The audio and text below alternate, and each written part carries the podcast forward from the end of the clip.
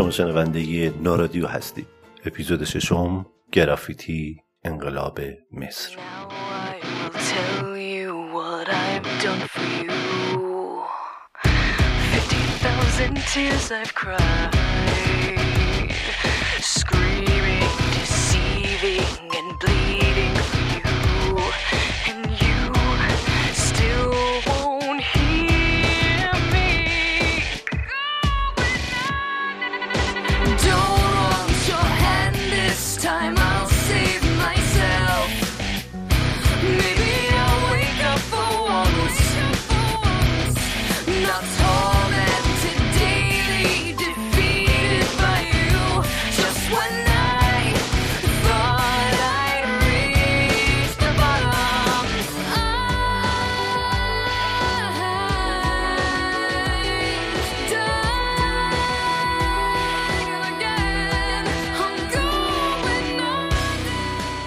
یکی از خوبی های پادکستر بودن به نظرم چیز یاد گرفتن و کشف کردن یکی از دلایلی که ما توی نارادیو ذوق و شوق داریم برای هر اپیزود اینه که خودمون اول از همه خیلی چیزا یاد می‌گیریم و این بی‌نظیره.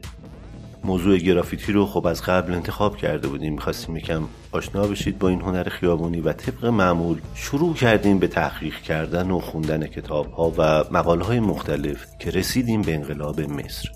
موضوع خورده قلقلکمون داد. دیدیم حیف در موردش حرف نزنیم و بهتر تغییراتی بدیم چون گرافیتی رشته بسیار متنوعی در طول سالیان تغییرات زیادی کرده. ما گفتیم توی این اپیزود بهتون سرنخ رو بدیم و بسپریمش به خودتون که اگر علاقه بودید برید دنبال باقی ماجرا تا ما بتونیم کمی به مصر هم بپردازیم. و اینجا در این اپیزود در مورد ریشه و تاریخچه گرافیتی صحبت می‌کنیم که وقتی اسمش میاد یاد نقش ها و طرحهای خوش فرم و رنگارنگ بر روی دیوارها میافتیم. در مورد چگونگی پیدایشش که ابتدا چی بود و چی شد. پدیده ای که پیوند عجیبی خورده به بینظمی و تخریبگری و بیقانونی که متوجه خواهید شد که این پیوند اصلا ریشه تاریخی داره.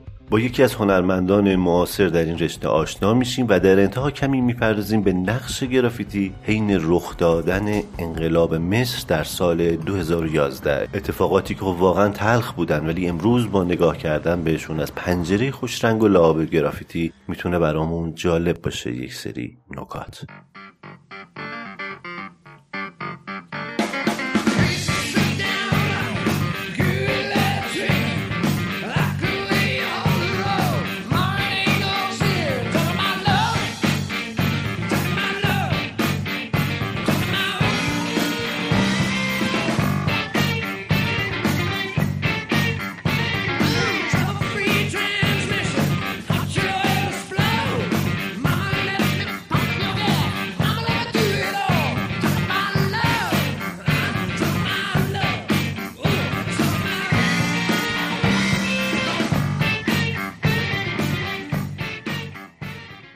دنیای امروز که همه چیز در چارچوب قانون و ممیزی و نظارت و کنترله توی دنیایی که روزمرگی و تکرار هی پررنگتر از قبل میشه باید دنبال چیزی بود که روح رو جلا بده.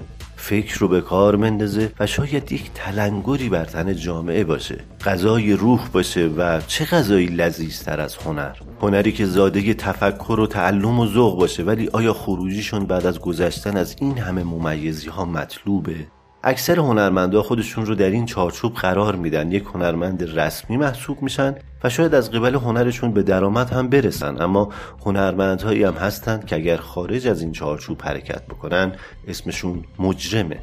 هنرمندای سرکشی که تن به هیچ قانونی نمیدن نظم رو اون تمیزی کسل کننده رو به هم میریزن و تبدیل میشن به هنرمندای زیرزمینی که حاضرن برای دیده شدن کارشون برای رسوندن دقدقه های اجتماعیشون به مردم با آینده و جون خودشون هم حتی بازی کنن. شبونه از پشت بوم مرتفع ترین ساختمونا آویزون شن و مخفیانه چیزی رو بکشن که شاید فرداش که خورشید طلوع کرد تنها باز بمونه از دیدن کارشون. آره اونا گرافیتی می‌کشن. گرافیتی که شاید ابتدا اون غریزه انسانی و میل بشر به خرابکاری و تخریب توش نقش داشته. پدیده که شاید با ابراز وجود کردن عده که حوصلشون سر رفته بود و دنبال راهی برای جلب توجه و تجربه هیجان کار خلاف کردن بودن. از اونجا شروع شد و در طول تاریخ به نقطه‌ای رسید که تبدیل به زبان گویای مشترکی بین تمام اقوام و ملل شد. دغدغه‌هایی در قالب طرح و رنگ و نقش که لازم نیست تحصیل کرده باشی یا هنرمند یا سیاستمدار باشی و جامعه شناس. اصلا لازم نیست سواد خوندن و نوشتن داشته باشی. میفهمیشون و می‌تونی ساعتها نگاهشون کنی و برای خودت تفسیرشون کنی. هنوز هم که هنوزه گرافیتی ماهیتش به برهم زدن نظم و قانون و تخریبگری گره خورده ولی تجربه نشون داده که هیچ کس نمی‌تونه مهار و رامش بکنه و بیارتش تو چارچوب قانون. Swallowed up in the sound of my screaming, cannot cease for the fear of silent nights. Oh, how I long for the deep sleep dreaming,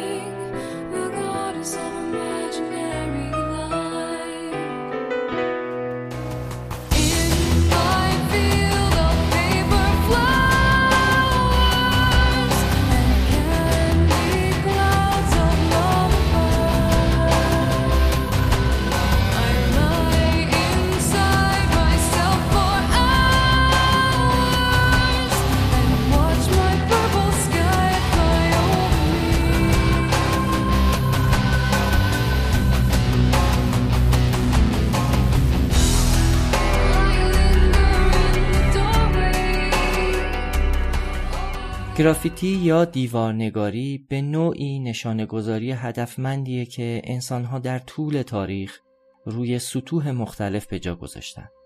چه در محیطهای شخصی و چه در اماکن عمومی. این پدیده به شکل اثری هنری امضا یا نوشته ای خاص ظاهر میشه. وقتی این عمل برخلاف رضایت صاحب ملک یا مسئول نگهداری اون محل یا سطح انجام بشه جنبه وندالیسم یا اوباشگری پیدا می‌کنه. تاریخ ظهور این پدیده دست کم به یونان باستان و امپراتوری روم برمیگرده. واژه گرافیتی هم معنا با واژه گرافیتو یا همون چیزیه که در ادبیات تاریخ هنر به آثاری که به روش خراش دادن روی سطوح پدید اومدن اطلاق شده. لغت اسکرافیتو در هنر به معنی تکنیکیه که در اون با خراش دادن لایه رو یا بالایی رنگ باعث آشکار شدن لایه زیرین و پدید اومدن نقش مورد نظر میشن. همه این واجه های انگلیسی از لغت ایتالیایی گرافیاتو ریشه گرفتن.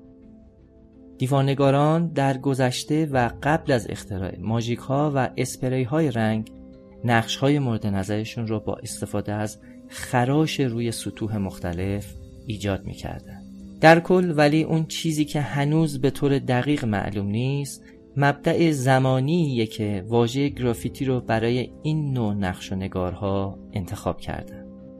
از نظر تاریخی گرافیتی به نوشته ها و نشان ها یا نقوشی گفته میشه که روی دیواره های اماکن باستانی یا خرابه ها نقش بستن.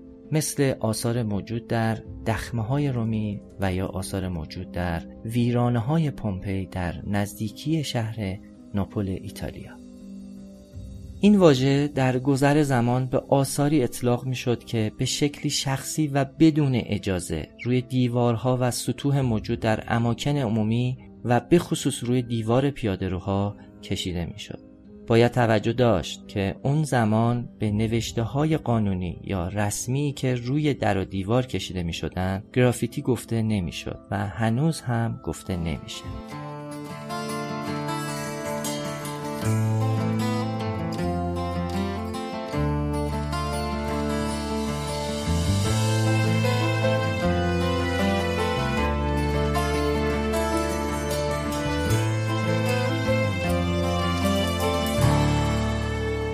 نمونه های زیادی از دیوارنگاری ها در طول تاریخ هست. مثلا رومیان باستان هم بر روی دیوارها و بناهای تاریخی طرحهایی رو حک می‌کردن و میکشیدن و اکثرا هم جنبه توهین به اعتقادات یا جهت فکری توی اون زمان داشته. مثلا یکیش به گرافیتی الکسامینوس معروفه که بر روی دیوار اتاقی در روم ایتالیا کشیده شده که طرح حک شده منتصب به مسیح هست. بدن آدمی که به صلیب کشیده شده و سرش سر یک اولاق. برای توهین و مسخره کردن مسیحیان در 200 میلادی. نمونه دیگه ای در هاگیا صوفیای یونان باستان که یک کلیسای مسیحیت بوده در قرن ششم میلادی و یک وایکینگ به نام هافدان برای به نوعی توهین کردن و دهنکجی روی یکی از سنگ مقبره های مقدس اونجا نام خودش رو با چاقو حک کرده و نوشته بوده که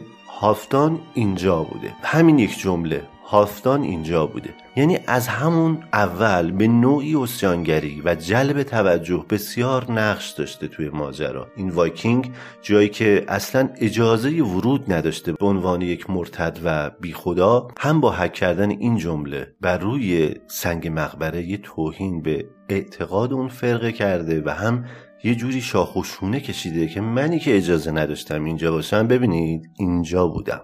اما اولین نمونه مدرن گرافیتی توی تاریخ خب خیلی جالبه. توی شهر افسوس در یونان باستان همین ترکیه امروزی یک نوشته تبلیغاتی برای یک روسبی خانه این اثر که در کنار یک پیاده روی زیبای مفروش با موزاییک و سنگ خلق شده یک چاپ دستی شبیه یک قلب یک جای پا یک کوزه شراب روی میز و یک عدده الان اگه تصویرش رو نگاه بکنید میگید خب که چی؟ اینا اصلا چه ربطی به روسبیخانه و روسبیگری دارن؟ میگم براتون. این طرح در حقیقت نشون می‌داده که فرد بیننده باید چند قدم در چه جهتی برداره تا به جایی برسه که روسبی اونجا ایستاده. در محل شراب و بسات نوشیدن فراهمه و عددی که قیمت مورد نیاز معاشقه با روسبی بوده رو هم قید کرد.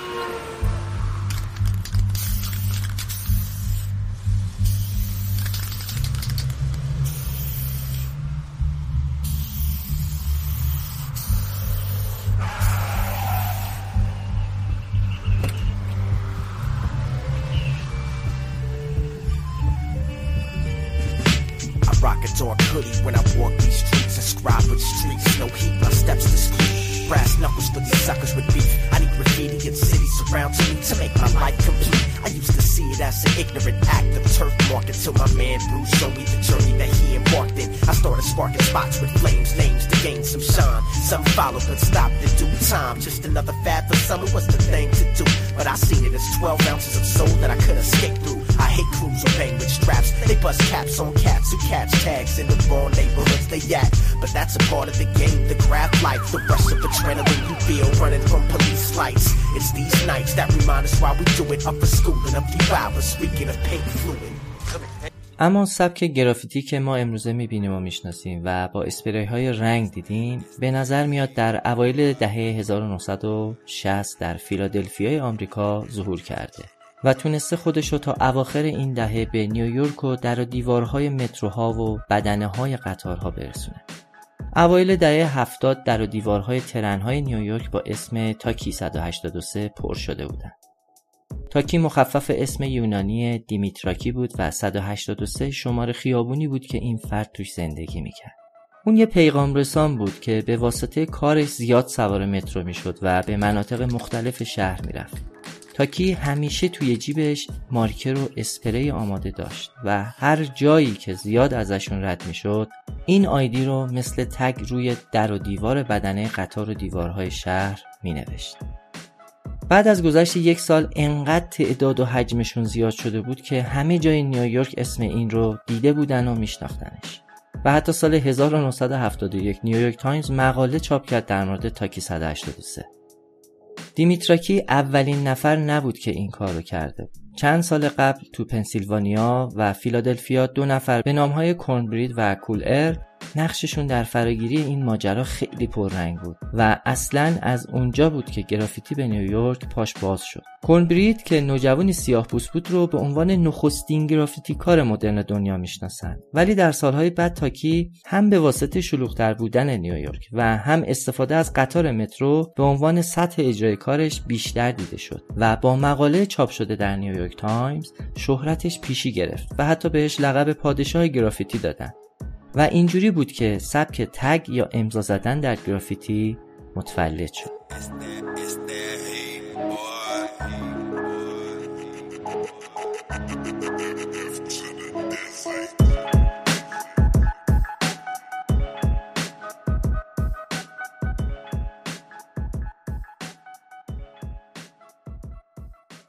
بعدش دیگه جوونا استفاده از اسپری ها و نوشتن اسمشون روی بدنه قطارها رو شروع کردن. دیگه سعی می‌کردن با رنگ و فرم مخصوص به خودشون خطاطی کنن و اسمشون رو بنویسن. دیگه فقط نوشتن اسم به صورت یه تگ نبود. با رنگ های مختلف سعی کردن زیباتر بنویسن و جلب توجه بیشتری بکنن. بعد از تگ که حالت امضا داشت سبک های دیگه گرافیتی شروع کردن به رشد کردن. مثل throw-up، panel، piece، style های مکانیکی و وحشی، ورود نقاشی چهره و شخصیت ها و حتی گرافیتی شابلونی. اینجوری بود که هنر خاموش گرافیتی کم کم بیدار شد و اواسط سال 1970 دیگه شما اونجا train ی که در و دیوار داخل و بیرونش پوشیده از tag اسامی یا نقاشی نباشه پیدا نمی کردیم. نقاشی که حتی توشون شاهکارهای قشنگی هم پیدا می شد. تو سال 1972 جان لیندزی شهردار نیویورک در مقابل گرافیتی اعلام جنگ کرد و نسبت به گرافیتی کارها اعلام جرم کرد. ولی گرافیتی کارهای سخت جون حاضر نبودن تو این نبرد شکست بخورن. نیویورک طی 17 سال 300 میلیون دلار برای مقابله با گرافیتی هزینه کرد. دیگه با ورود به دهه 1980 کار برای دیوارنگارها بسیار سخت شده بود که توی متروها و ترنها گرافیتی بکشن. چون خیلی احتمال دستگیریشون زیاد شده بود. اینطوری بود که به خیابونها و بزرگراهها کشیده شدن و رفتن سراغ در و دیوارهای شهر رو روی پشت بومها مخصوصا پشت بومهایی که وقتی ترنها با ارتفاع بالاتر حرکت می‌کردن مردم بتونن کارهاشون رو ببینن. دلیل انتخاب بزرگراهها و تونل های شهری هم همین بود. دیگه خیلی سخت شده بود گرافیتی کار کردن تو مترو و حتما دستگیر می شدن. اما درسته که دیوار بزرگراهها به اندازه متروها طرح و اسمهاشون رو تو کل مناطق شهر منتقل نمی‌کرد. ولی خب ماشین های زیادی از بزرگراهها رد می شدن و گرافیتی کارهای تشنه دیده شدن دنبال همین بودن. گرافیتی در این دوران به اروپا و استرالیا هم کشیده شد. سال 1979 در استودیو گالریا لات مدیسای شهر روم اولین نمایشگاه گرافیتی از آثار چند هنرمند به نمایش درآمد. اما همه تلاش ها برای قانونی کردن ماجرا و جدا کردن گرافیتی کارها از خیابون ها حتی تا به امروز هم بی نتیجه بوده.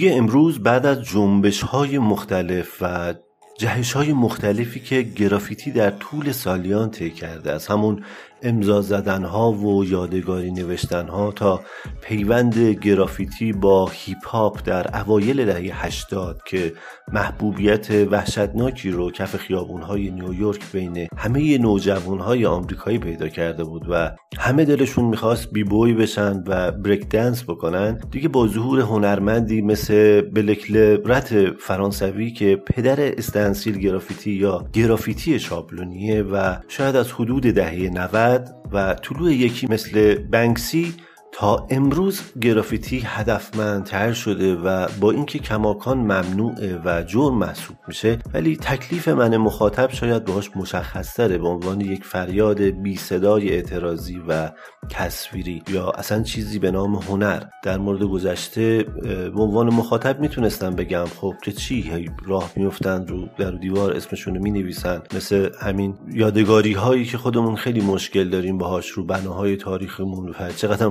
فوش میدیم که چرا اصلا باید یکی روی سرستون تخت جمشید اسمشو بنویسه و تاریخ بزنه. اما امروز تکلیفم با هنر بودنش مشخصه. می‌تونم بگم که گرافیتی تلنگر می‌زنه. خیلی وقتها بدون واژه بدون نوشتار حرف می‌زنه. اون هم شاید همین امروزی که خیلیا ممکنه فیسبوک و اینستاگرام و توییتر نداشته باشن. شاید اصلا کسی سواد خوندن نداشته باشه اما با دیدن آثاری که از فضای شهری و عمومی استفاده می‌کنه تا پیغام و دغدغه‌ای رو به بقیه منتقل بکنه یا آگاهی بده یا زیبایی ببخشه به محیط برام قابل احترام و قابل تحمل میشه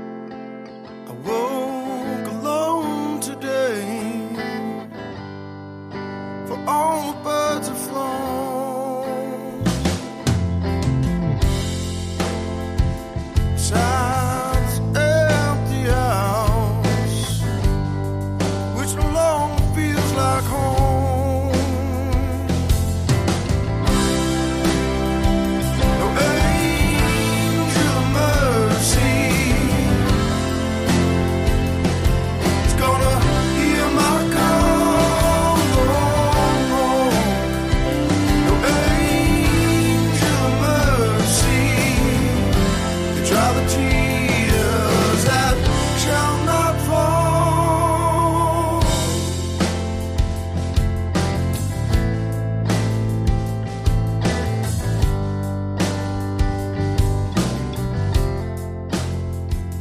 یکی از مشهورترین و رمزآلودترین هنرمندان گرافیتی معاصر بنکسیه.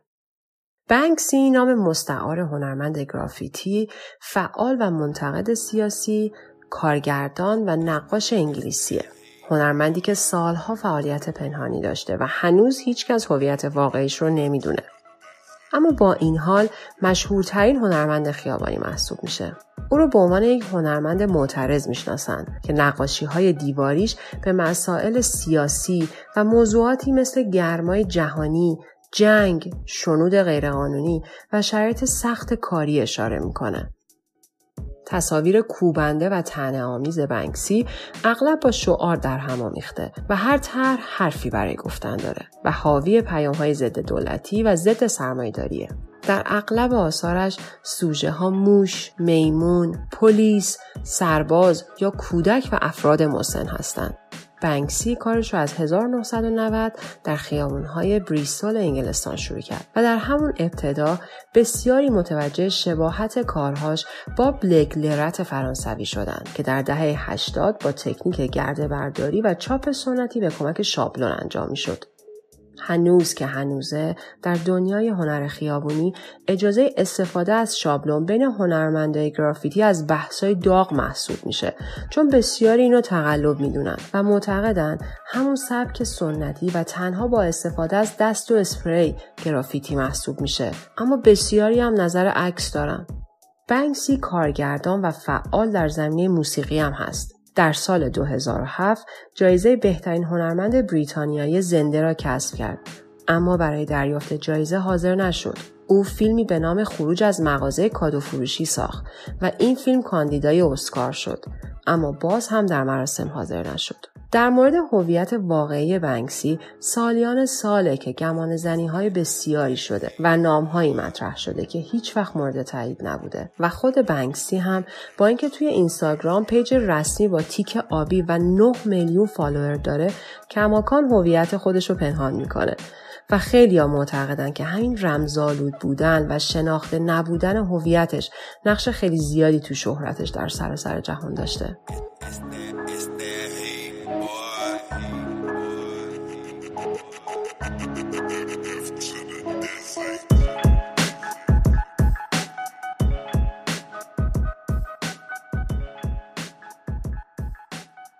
شاید از نکات جالب در زندگی حرفش همین ظهور کرونا و ایام قرنطینه بود که باز بنکسی دست از کار بر نداشت و این بار به جون در دیوار و وسایل خونه افتاد و از وسایل و محیط خونه خودش به عنوان بوم کارهاش استفاده کرد و در پیج اینستاگرامش منتشر کرد. زیر آلبوم کارهاش نوشت همسرم متنفره وقتی تو خونه کار می‌کنم.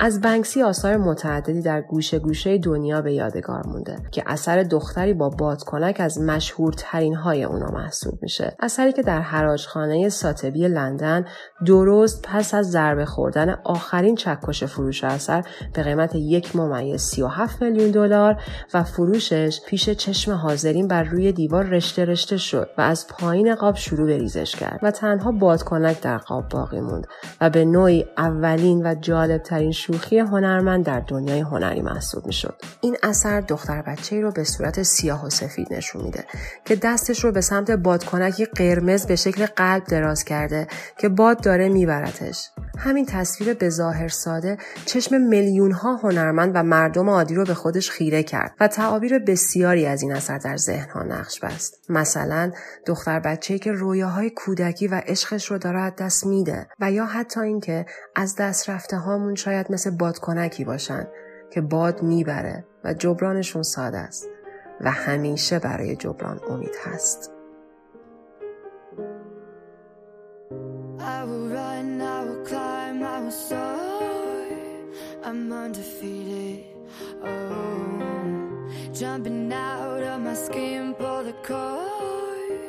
Yeah, I believe it. Oh, the past is everything we want.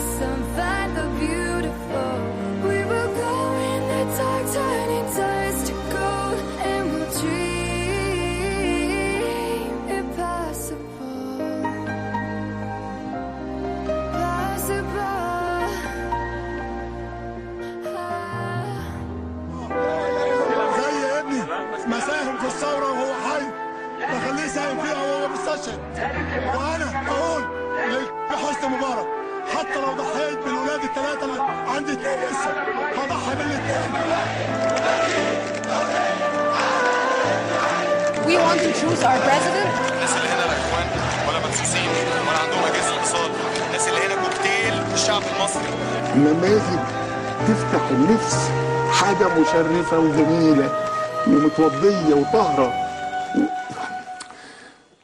رد پای گرافیتی رو در بسیاری از جنبش ها و انقلاب های تاریخ می‌تونیم ببینیم. از انقلاب مکزیک بگیرید تا انقلاب خودمون تو سال 1357 اگه از هم نسل های من باشید حتما تصاویر رهبران محبوب انقلابی رو توی اون سالها که به صورت شابلون بر در و دیوارهای تهران و شهرهای مختلف نقش بسته بودن به خاطر دارید شعارهایی که به صورت کتیبه‌ای و به صورت شابلون روی در و دیوارهای تهران چاپ شده بودند. اما گرافیتی در دهه اخیر حال و هوایی متفاوتتر به آخرین سالهای ریاست جمهوری حسنی مبارک در مصر بخشیده. هیچ هنری شاید نتونست به اندازه گرافیتی وقایع انقلاب 2011 مصر رو روایت بکنه و احساسات ریز و درشت اون روزها رو به تصویر بکشه و منتقل بکنه. وقتی که مرکز قاهره در دو سال اول آشفتگی به صحنه اعتراضات و درگیری های بین نیروی پلیس و تظاهر کنندگان تبدیل شده بود هنر خیابونی گرافیتی که روی دیوارهای در همه شهر شکوفا شده بود تفسیری قدرتمند بود و وقایع بسیار زیادی رو فاش می‌کرد و ازشون پرده برمی داشت این هنر اشکال متفاوت رو اون زمان به خودش اختصاص داد. از نقاشی های دیواری بزرگ و رنگارنگ گرفته تا گرافیتی های شابلونی کوچیک و شعارهای انقلابی کتیبه‌ای که جسارت شهدای اعتراضات و دستگیر شدگان رو بر دیوار به رخ میکشیدند و گلوله های پلیس رو به تمسخر می‌گرفتند در رسانه ها پرده از ریاکاری و فریبکاری حکومت مصر بر می و در میون درد و خون عصبانیت و تلخی اون روزها با انفجار خلاقیت توجه جامعه بین المللی رو هم جلب می کردن. شهروندان مصری در قالب هنرمندان گرافیتی از نقاشی های دیواریشون به عنوان ابزاری برای نشون دادن اعتراضاتشون استفاده کردند. اونا که اعتقاد داشتن رسانه ها همش در اختیار حکومته و بسیاری هنوز دارن در بیخبری به سر می‌برن. گرافیتی رو راهی برای روایت اخبار روز به بقیه در خیابون ها تبدیل کردن.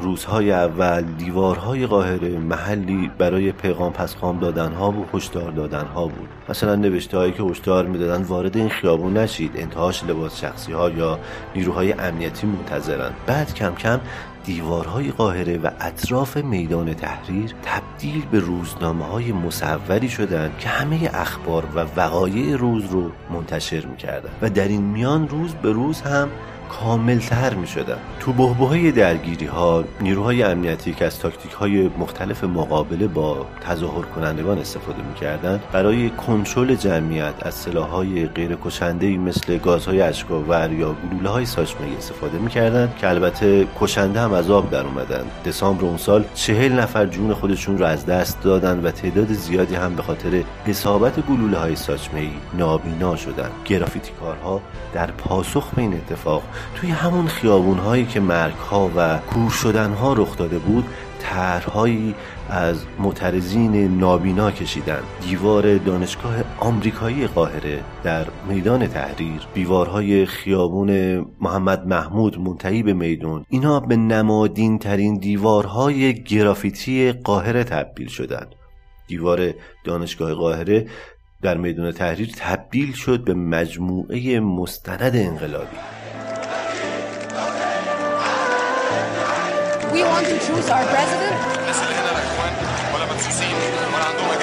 توی اون روزهای تلخ در فضای مجازی فیلم و عکسی منتشر شد که احساسات میلیون ها نفر رو جریه دار کرد.